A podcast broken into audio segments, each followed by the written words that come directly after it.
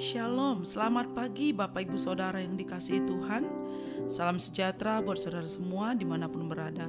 Saya mengajak Bapak Ibu Saudaraku untuk bersaat teduh dan berdoa Dalam renungan penuntun kehidupan setiap hari. Kiranya damai sejahtera dan sukacita oleh roh kudus Senantiasa melimpah di dalam hati dan kehidupan kita semua. Amin. Tema firman Tuhan pada pagi hari ini adalah Keluarga rukun mengalami berkat Tuhan Ayat bacaan terambil dari Matius 18 ayat ke-15 sampai ayat yang ke-20.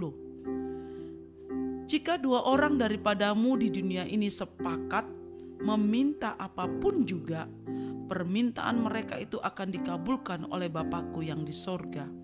Matius 18 ayat 19. Saudara, ini adalah salah satu janji Tuhan bagi kita anak-anaknya yang mau hidup rukun dan mau taat kepada Tuhan.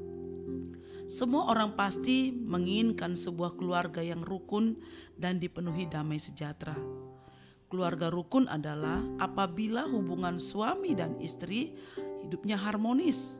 Hubungan antara orang tua dan anak-anak begitu dekat dan kompak. Bila keluarga rukun, rumah akan menjadi tempat paling nyaman di dunia ini Daud mengungkapkan suatu kebenaran bahwa rumah tangga atau keluarga yang hidup dalam kerukunan akan menjadi tujuan Tuhan mencurahkan berkat-berkatnya. Mazmur 133 ayat pertama dan ketiga dikatakan, Sungguh alangkah baiknya dan indahnya apabila saudara-saudara diam bersama dengan rukun, sebab ke sanalah Tuhan memerintahkan berkat kehidupan untuk selama-lamanya. Wow, sungguh indah, sungguh besar kasih Tuhan, janji Tuhan dalam setiap kehidupan anak-anaknya, dalam setiap keluarga anak-anak Tuhan yang mau rukun dan hidup bersama dengan penuh kasih dari Tuhan.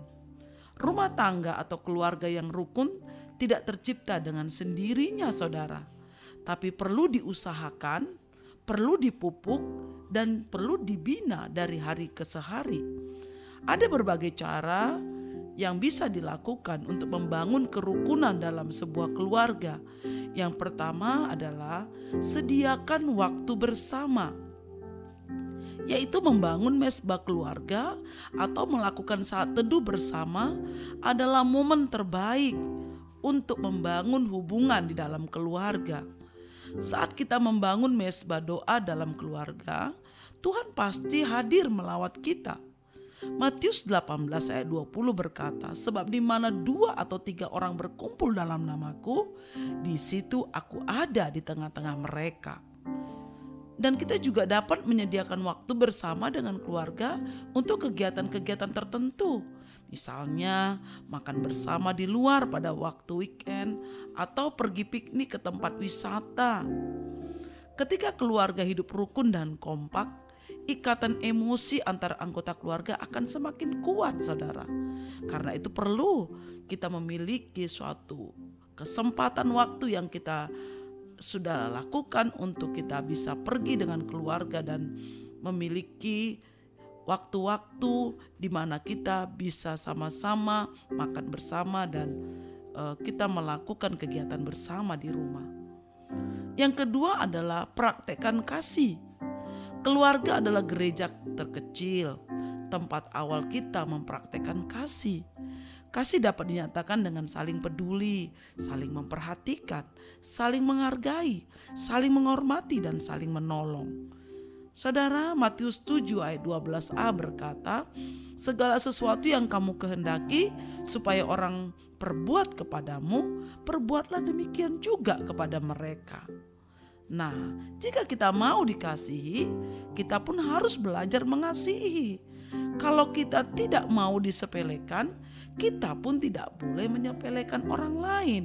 Oleh karena itu, Galatia 6 ayat 2 berkata, "Bertolong-tolonganlah menanggung bebanmu, demikianlah kamu memenuhi hukum Kristus." Jadi saudara, bagaimana dengan kita pada pagi hari ini yang mengikuti renungan pagi ini? apa yang sedang terjadi atas rumah tangga kita, apa yang sedang terjadi antara hubungan suami istri anak dan orang tua hari-hari ini dalam kehidupan kita? Adakah hubungan yang rukun? Adakah ada hubungan yang harmonis? Atau kita sedang mengalami peperangan kecil, pertengkaran kecil di keluarga kita? Pagi hari ini firman Tuhan mengingatkan kita kembali bahwa dalam keluarga, dalam rumah tangga, kita harus hidup rukun dan saling mengasihi dan saling menghormati dan saling melakukan yang terbaik atas keluarga kita masing-masing. Melakukan tugas masing-masing dengan sungguh-sungguh dan dengan tulus hati. Suami, lakukanlah bagian sebagai suami. Istri, lakukanlah bagianmu sebagai istri. Dan anak-anak juga harus melakukan bagiannya, tugasnya sebagai anak-anak. Tanggung jawab masing-masing pribadi dalam keluarga harus dilakukan dengan seimbang. Kewajiban dan juga hak harus didapatkan. Oleh karena itu kita perlu firman Tuhan, kita perlu hadirat Tuhan, kita perlu dekat dengan Tuhan supaya senantiasa kasih Tuhan, hadirat Tuhan hadir di tengah-tengah keluarga kita rumah tangga yang terpecah-pecah tidak dapat bertahan. Matius 12 ayat 25. Karena berkat Tuhan pun akan menjauh dari keluarga yang terpecah-pecah. Karena itu pagi hari ini mari saudaraku pastikan keluarga kita keluarga yang hidup rukun dan harmonis.